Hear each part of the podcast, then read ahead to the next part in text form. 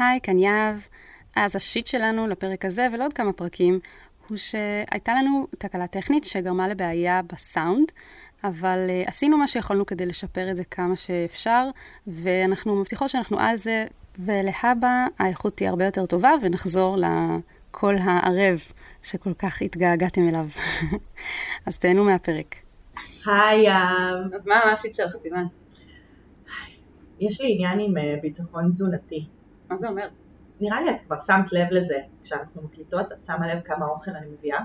כמה אוכל את תמיד צורכת. אני, נכון, אני תמיד דואגת שיהיה אוכל, ואני גם בחרדה סביב זה, ואני מדברת על זה.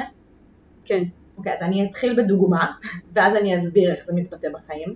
אבל לא מזמן, אה, אה, כאילו עבדתי כל היום וזה, ואז הלכתי לפילאטיס, תוך כדי הפילאטיס כבר התחלתי להרגיש שאני, כאילו אני רעבה ולא אכלתי כלום ולא זה, ואין אצלי את העניין הזה של להיות רעבה ולא להכניס משהו לפה. עכשיו, זה גם עניין משפחתי. כאילו, יש לי כמה בנות דודות שאני יודעת שהן ככה, שיש את האנשים האלה שכשהם רעבים, אז הם יחכו עד שהם יאכלו כמו שצריך, הם לא יהרסו את התיאבון, כל מיני שטויות כאלה, אני לא מבינה את זה. אני פשוט, אם אני עסוקה במשהו שמספיק קריטי לי ומספיק חשוב לי, לא קורה אני לי. פשוט אחכה עד שזה ייגמר ואז אני אוכל. אני, כשאני לא אוכלת בזמן, מתפתח לי כאב ראש. פשוט ככה. אולי כדאי שתבדקי את זה, סיוון. וגם לא, וגם יותר מזה, כאילו זה לא, אה, זה לא עובר. אני אוכל, וזה כבר, הכאב ראש איתי. אז אני ממש צריכה להיות על זה, שכש... מקבלת כאב ראש שנשאר איתך. כן, וזה אני ממש צריכה להיות על זה שכשאני רעבה אני מכניסה משהו לפה, זה לא תמיד חייב להיות הארוחה, זה יכול להיות גם פרי, זה יכול להיות גם אנרג'י, זה יכול להיות כאילו דברים, ומה שקרה זה שיצאתי מהפילאטיס והתחלתי להרגיש את הכאב ראש נבנה, ואז אמרתי טוב אני אלך, וידעתי שיש לי מלא דברים לעשות, כאילו מלא הרצאות לכתוב וזה, ואמרתי אם אני אלך הביתה אז אני, אני לא אהיה פרודוקטיבית, טוב אני אלך לבית קפה, אני אשב שם. ישבתי בבית קפה, בגלל הקורונה הוא נהרס, אני לא אגיד איזה בית קפה זה כדי לא להרוס את שמם, אבל כדי לא להרוס אותם עוד יותר. כן, אבל פשוט אין, הם הפסיקו להביא שם אוכל טעים, כאילו, היה שם כזה רק סנדוויץ' עם חביתה, כאילו משהו כזה, זה, ו, והזמנתי מאצ'ה, ש, שזה לא היה מספיק מתוק, והייתה לי נפילת סוכר, ופשוט, פשוט מצאתי את עצמי, כאילו, מתחילה, בוכה. כן, לבכות, אני לא יכולה לתפקד, אני לא יודעת מה לעשות, אני לא, אין כלום לאכול בבית קפה הזה, מה אני אעשה? אני בשנקין, כן? אני, מה אני אעשה? איפה אני אוכל?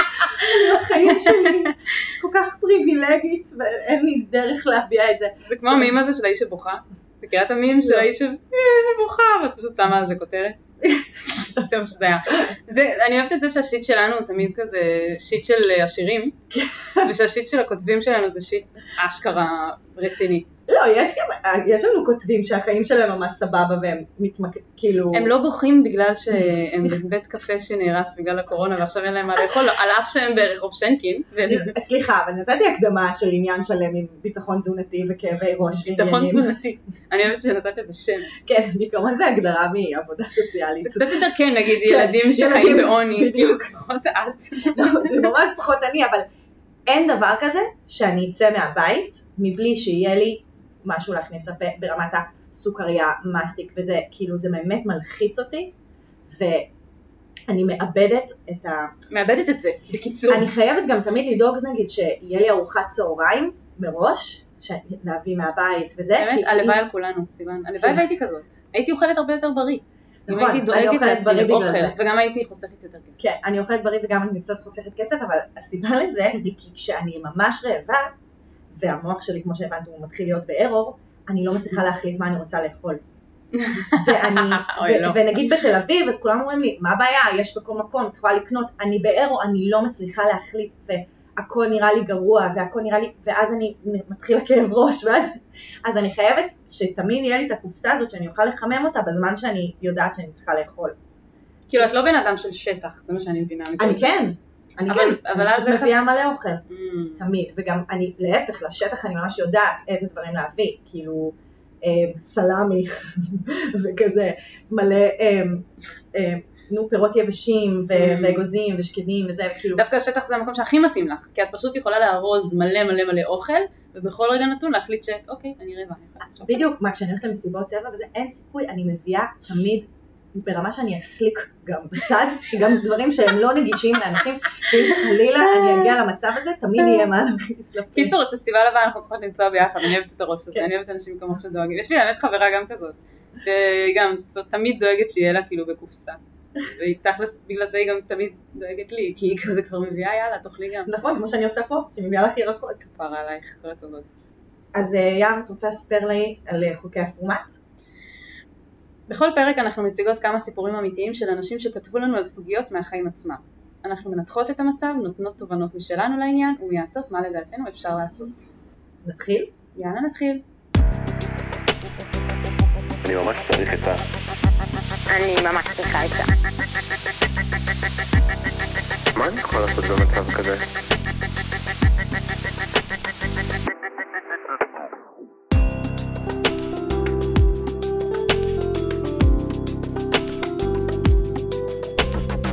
שיט של אחרים. נתחיל עם יונתן גפן, בן 27. אני לא מצליח למצוא מישהי שבאמת תעניין אותי. אני יוצא למלא דייטים, זה כמעט תמיד הולך טוב. אני יודע איך לעשות דייט. אבל איפשהו, אחרי 2-3 דייטים, אני כבר מאבד עניין. השיחות נהיות משעממות, ואני מרגיש כאילו כל הדבר הזה הוא עוד מטלה שיש לי במהלך היום.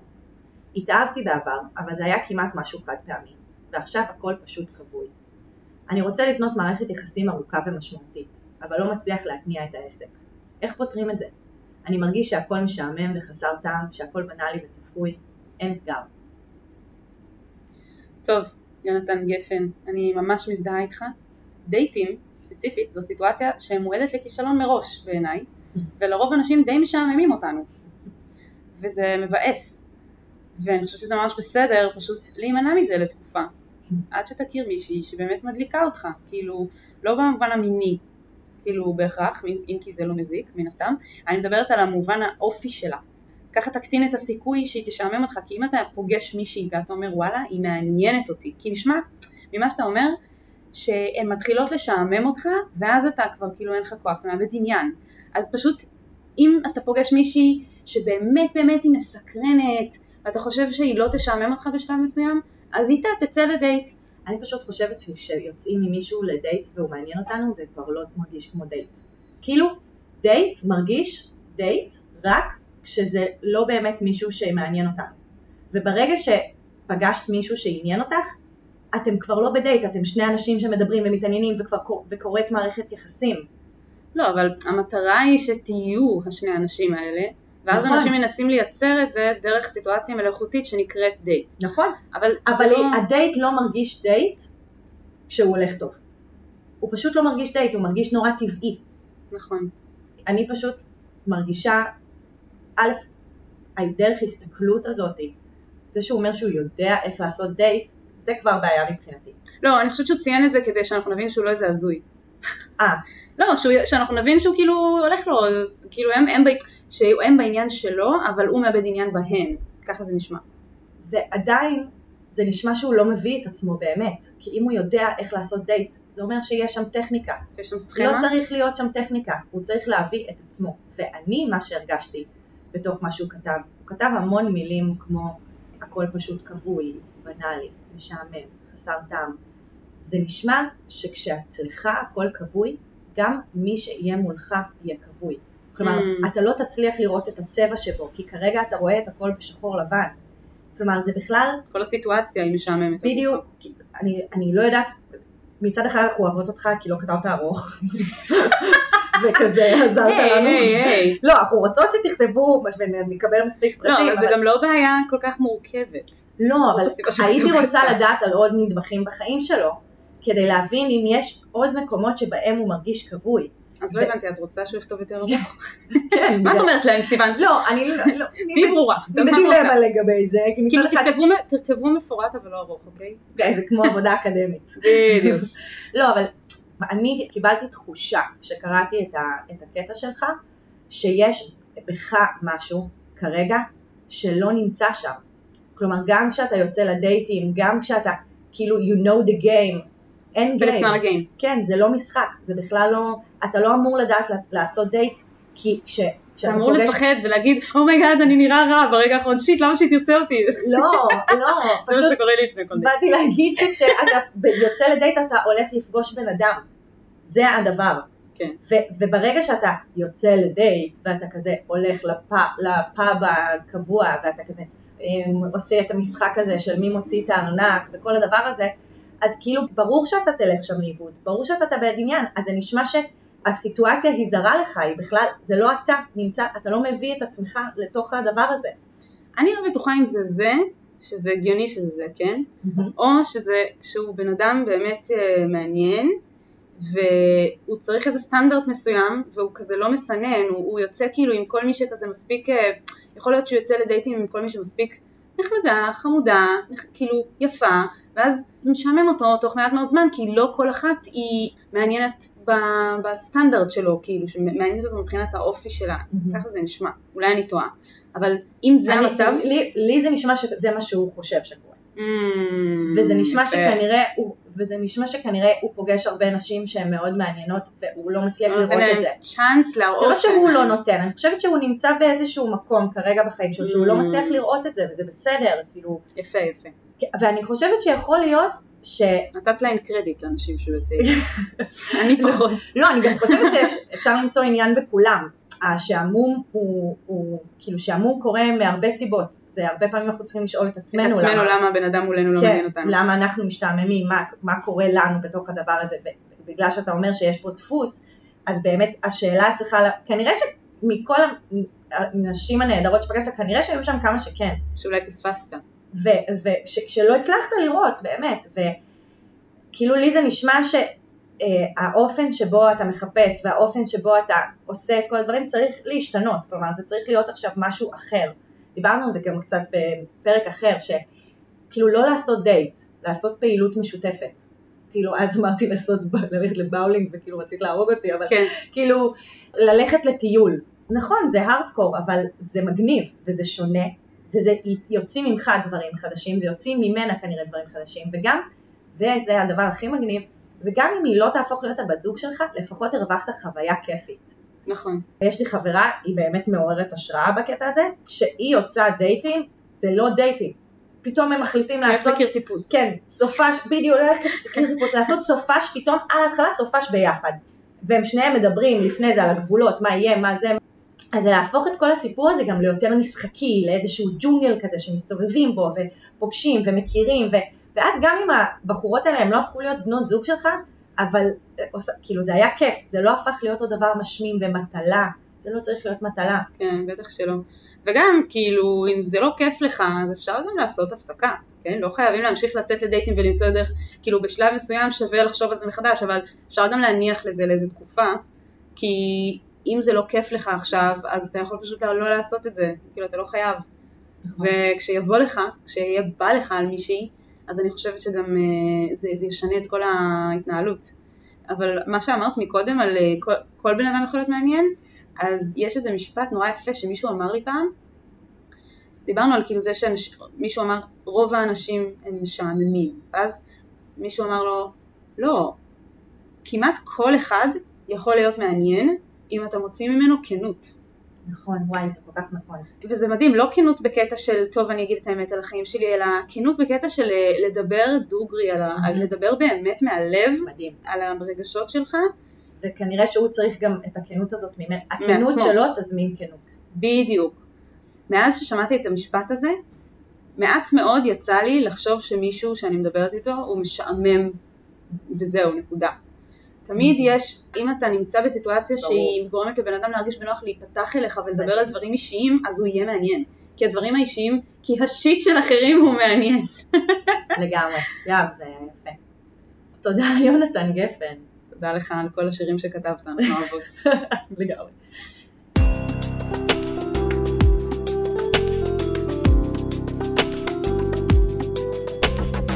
שיט של אחרים. הכותבת הבאה שלנו קוראים לה קרן שמש, בת 33.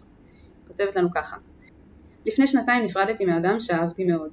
הוא ענה על כל הציפיות שלי מבן זוג, הערכתי את כל החלקים שבו והפרידה הכאיבה לי מאוד. מאז אני לא מצליחה לצאת ולפגוש אנשים חדשים. אני אדם חברותי ומעניין, אבל לא מצליחה להתמסר לרצון להכיר מישהו חדש, ויותר מזה, פשוט אין איפה. אפליקציות היכרויות הן לא בשבילי, וגם כשאני יוזמת עם מישהו מהשכונה או חבר של חברים זה פשוט לא עובד. עברו שנתיים שלמות של הרבה לבד. הלבד הזה מלמד אותי הרבה, אבל חסר לי שותף לחיים, וגם הגיל מתחיל לדגדג. אני מרגישה שאני ממש תקועה על הבן זוג הקודם, ולא רואה איך מישהו יכול להיות טוב יותר עבורי ממנו. אציין שהוא כבר ממש ממש עבר הלאה. אז איך מוצאות אהבה אחרי גיל 30? כולם מסביבי זוגות זוגות, וזה ממש מייאש לפעמים. כן, שמש. Nothing breaks like a heart. אני אצטט את מיילי סיירוס. כאילו, פרדות זה הדבר שאני הכי יכולה להתחבר אליו, אני למודת פרדות. כזה גם, שנתיים, שלוש, מערכות יחסים רציניות, שכזה נורא קשה להתנתק מהם. אז, אז כאילו דבר ראשון, זה הדבר הכי כואב, ש... יש. ממש, כן. שלפני שנתיים נפרדת מהאדם שאהבת כל כך, ו, וגם בטח אנשים אומרים, השנתיים זה מלא זמן, וזה, זמן הוא דבר מאוד uh, סובייקטיבי, לגמרי. ויכול להיות שהשנתיים האלה מבחינתך הם כלום, כלומר שלא קרה בהם הרבה, כלומר לא השתנה הרבה, וזה, וזה ממש כאילו, הכאב שלך הוא הכאב שלנו, כן, אני מה זה כואבות מבינה יחד אותך. איתך. לגמרי, מזדהה, מבינה, מצטערת לשמוע את זה. אני, היה לי קשר שלקח לי חמש שנים להתגבר עליו, Mm, וזה מוביל אותי למה שרציתי להגיד, שלקח לי חמש שנים להתגבר על הקשר הזה, על אף שבחמש שנים האלה היו לי קשרים אחרים. מה זה אומר? זה אומר שהקושי להתגבר על הבן אדם הזה, כדאי להפריד אותו ממה שקורה עכשיו. Mm. כלומר, קודם כל יכול להיות שאת גם תמצאי מישהו ויהיה לך מדהים איתו, ועדיין יהיה לך קשה להתגבר על ההוא. זה תמיד יכול לקרות. גם יכול להיות שאת מתגברת אה, צ'יק צ'אק ו- ועדיין לא מוצאת זוגיות. כלומר, נכון. וזה שאת רוצה זוגיות, זה לא עוזר לך שהתגברת על מישהו שנפרדת ממנו. היפותטית, כן, אני נותנת מצב, גם עם מישהו שנפרדת ממנו לפני שבוע, והתגברת תוך יום. אבל אם את רוצה קשר, זה לא עוזר לך אם את נכון. לא מוצאת קשר. אז אני מציעה אהבתי את קודם, ההפרדה. כן, להפריד בין התסכול שלך מזה שאת רוצה זוגיות ולא מוצאת, שזה דבר אחד, לבין העובדה שזה לא עבד עם ההוא. כי זה הכי קשה, אני הכי מבינה אותך, זה שאת אומרת, וואי, הוא היה כל כך מדהים, ועכשיו אנחנו לא ביחד, ו- ואני רוצה זוגיות ואין לי, אבל זה לא קשור לזה שעכשיו אתם לא ביחד, וזה בגלל שזה לא עבד איתו מסיבה מסוימת, ואם אתם לא נכון. ביחד זה כנראה מה שהיה. צריך לקרות, ולא הייתם יכולים להיות מאושרים יחד, כי נכון. אחרת כבר הייתם ביחד. לגמרי. וזה שהוא כבר לא בתמונה, על אף שהוא מדהים, זה כואב, אבל אם תנתקי בין הדברים, אני חושבת שזה יפנה מקום, זה איזושהי תקיעות שאת, שאת תקועה עליו, את צריכה לפנות אנרגיה לאדם חדש, מה שנקרא, כדי להכניס בגדים חדשים לארון צריך להיפטר מהישנים לפעמים. זו עצה טובה גם בלי קשר, אני כן. חייבת למיין את הבגדים שלי. כן, אז אמ, זהו, פשוט תנתקי בין השניים, כאילו אם את רוצה זוגיות, וגם את אומרת שאת אה, כבר אחרי גיל 30, ומדגדג לך הגיל, ואני אני הכי מבינה את זה, תתמקדי בזה שאת רוצה זוגיות, וזה שקשה לך עליו זה, זה משהו אחר. גם המחשבה הזאת שהוא מי שמתאים לך והוא זה שהתאים לך, היא מחשבה שכאילו תוקעת אותך, כי בעצם בדיוק. התמונה לגביו צריכה להשתנות, מהסיבה המאוד פשוטה. את בשנתיים האלה עברת משהו, עברת דבר או שניים, התפתחת, צמחת, אפילו מעצם העובדה שעברו שנתיים, כן, השתנית. כנראה שמי שאת תהיי איתו היום, כאילו בעתיד, הוא יתאים לך יותר מהבחור הקודם. כן, הוא יתאים לך בצורה אחרת, שהיא בדיוק. יותר מתאימה למי שאת היום. בדיוק, למי שאת היום. אז אה, לעשות איזשהו reframing, כאילו להגיד, בסדר, זה נכון, הוא מאוד התאים לי בגיל אה, 31, והיום, כשאני בת 33, מישהו אחר התאים לי. זה גם הוא- עובד הפוך. הוא, גם אם עכשיו, הוא, לא יודעת, אה, יתגרש מאשתו ויגיד לך בעצם אני הבנתי שאת אהבת חיי והוא יחזור אלייך, יש מצב שגם אז זה לא יעבוד, כי אתם נכון. אנשים שונים היום ואתם כבר לא מתאימים כמו כש- כשהכרתם, וזה גם, זה גם בעצם יכול לעזור לך לשים אותו מאחור ולפנות מקום ל- לאנרגיה לבן אדם חדש ולהשקיע את, ה, להשקיע את עצמך בלמצוא מישהו שיעשה לך טוב שהוא מתאים לך עכשיו, למי שאת עכשיו.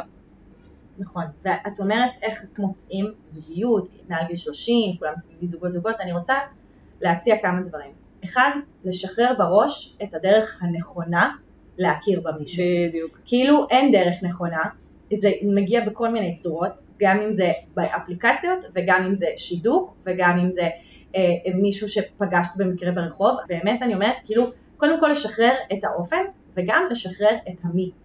כי יש לנו עכשיו, בעיקר מכולת. כן, כאילו, בעיקר עם, האי- עם, ה, עם האקס, שיש לך איזושהי תמונה לכמה הוא היה מתאים לך, אז יש לך איזושהי תמונה למי הבן אדם בשבילך, ויכול להיות שיש הרבה פוטנציאל מסביבך שאת מפספסת, כי התמונה הזאת לא משתנה. אז כאילו קצת לפתוח את הראש ולא ללכת בהכרח לתבניות, גם החברתיות וגם שלך, של הציפיות של כן. מי יהיה הבן זוג שלך. בטח בטח לא התבנית של הבחור הקודם. נכון. כאילו לי יש נטייה תמיד כזה, אוקיי, עכשיו משהו אחר. אה, יפה. לא, זה משהו הפוך ממנו. אה, יפה. למה? כי אם אני אנסה לחפש אותו, אז כאילו, סתם, זה, יש, הבן אדם מורכב ממיליון דברים, זה לא, זה לא כאילו, הוא כזה, אז הוא לא כזה, אבל, נכון. לא יודעת, גם אה, הטייטל יכול להיות בדיוק אותו דבר, אבל הוא יהיה אחר לגמרי. בדיוק. בדיוק. הוא יהיה, יכול להיות אותו מקצוע, ואותו גובה, ואותו כל מיני דברים על הנייר, אבל בן אדם אחר לגמרי. והוא בעיקר מה שהוא גורם לך להרגיש. נכון. ובאמת, והדינמיקה ביניכם. כאילו אני אומרת, שידוכים של חברים, כאילו שלא שידוך זברה, שידוך זברה זה אתה, אתה רווק, את רווקה, בואו תהיו זה ביחד. כמו אתה גיי, אתה גיי. תהיו ביחד. בדיוק, זה, זה לא סבבה בעיניי, זה שידוכים שהם לא סבבה. יש לי איזה חברה לסבית, שהיא פתאום כזה, אה, הוא סטרייט והוא רווק, אולי תהיו ביחד, ואז אני כזה, לא הבנתי. את עושה לי מה שעושים לכם כל הזמן? היא כזה, כן. מעולה, מעולה. אז, אז לשבת עם חברות ולעשות איתם brainstorming על חברים בסביבתם, למה חברות? כי זה מגדיל את הסיכויים שיהיה לכם יותר דברים משותפים. הן מכירות אותך גם, יודעות מה עושה לך טוב. בדיוק. שמעו על כל ה shit של העבר. בדיוק, וזה זה דרך טובה, וגם אין מה לעשות, בעיניי, ודיברנו על זה בהמון פרקים אחרים, אפליקציות הן לא מילה גסה, נכון. זה דרך ממש ראויה, זה לא אומר שאת פחותה, זה לא אומר שאת, זה פשוט אומר שאת בגיל שאת לא נמצאת במסגרת, כמו שדיברנו על כמו זה. שאמרנו, כן. בדיוק. אני רואה שאפליקציית היכרויות זה דבר שחוזר על עצמו בהרבה פניות, וכמו שאת אמרת, לא צריך כאילו לפסול, ויש דרכים לעשות את זה נכון, מה שנקרא, או לעשות את זה נכון לך. לא כל מה שאומרים על זה, זה מה שזה, זה לא כזה נורא, זה לא כזה נואש, זה לא כזה מפחיד. אפשר לעשות את זה בצורה שיותר תהיה תואמת לגיל שלך, למצב שלך. אפשר לי לעשות את זה דרך במבל או קיופיד, לא חייבים את הטינדר. יש כאילו כל מיני אפליקציות, יש מלא אפליקציות. אני גיליתי לפני כמה ימים שיש אפליקציית היכרויות לאנשים אה, עם מוגבלויות. אוי, מדהים. יש הכל, בטח יש גם, מן הסתם יש כאלה שהם כאילו לקהילה הגאה, יש, יש כל מיני. אז פשוט לא לפסול את זה. יש מצב שתמצאי משהו מתאים, ושיהיה לך בהצלחה. אנחנו מאמינות שתמצאי את ה... מי שיהיה איתך מאושר.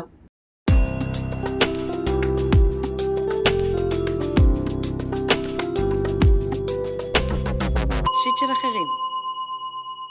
אז הכותב הבא שלנו קורא לעצמו נורי חבר אמת, בן 35. גדלתי בשכונה קטנה עם קבוצה של חברים מהגן. עברו השנים ונשארנו קרובים ואוהבים גם כשכל אחד תפס כיווני שלו. עבודות ותחומי עניין שונים, חתונות, גירושים, משפחות, רילוקיישן. בקיצור אפשר לומר שאם היום היינו נפגשים, היינו מסתכלים אחד על השני כמעט ללא מכנה משותף. מצד אחד אנחנו יודעים להגיד כמה זה לא מובן מאליו שהצלחנו לשמר את החבורה הזו, מצד שני זה מרגיש יותר ויותר קשה לתקשר על מה שקורה בהווה, ונשאבים לאותן דמויות מהילדות או לסיפורי הוואי מפעם, שמרגישים כמו המכנה המשותף הנמוך ביותר. כשניסינו לדבר על זה, זה הפך או לבדיחה או פשוט שהדפוסים חזקים מדי לשנות. מדאיג אותי שכאילו זה מה יש. כשנפגשים, אנשים צריכים לבחור אם להרגיש שייכים או להיות מי שהם בהווה. מפחיד אותי שאולי נגלה שהקשר בהווה לא קרוב כמו שאנחנו אוהבים לספר לעצמנו.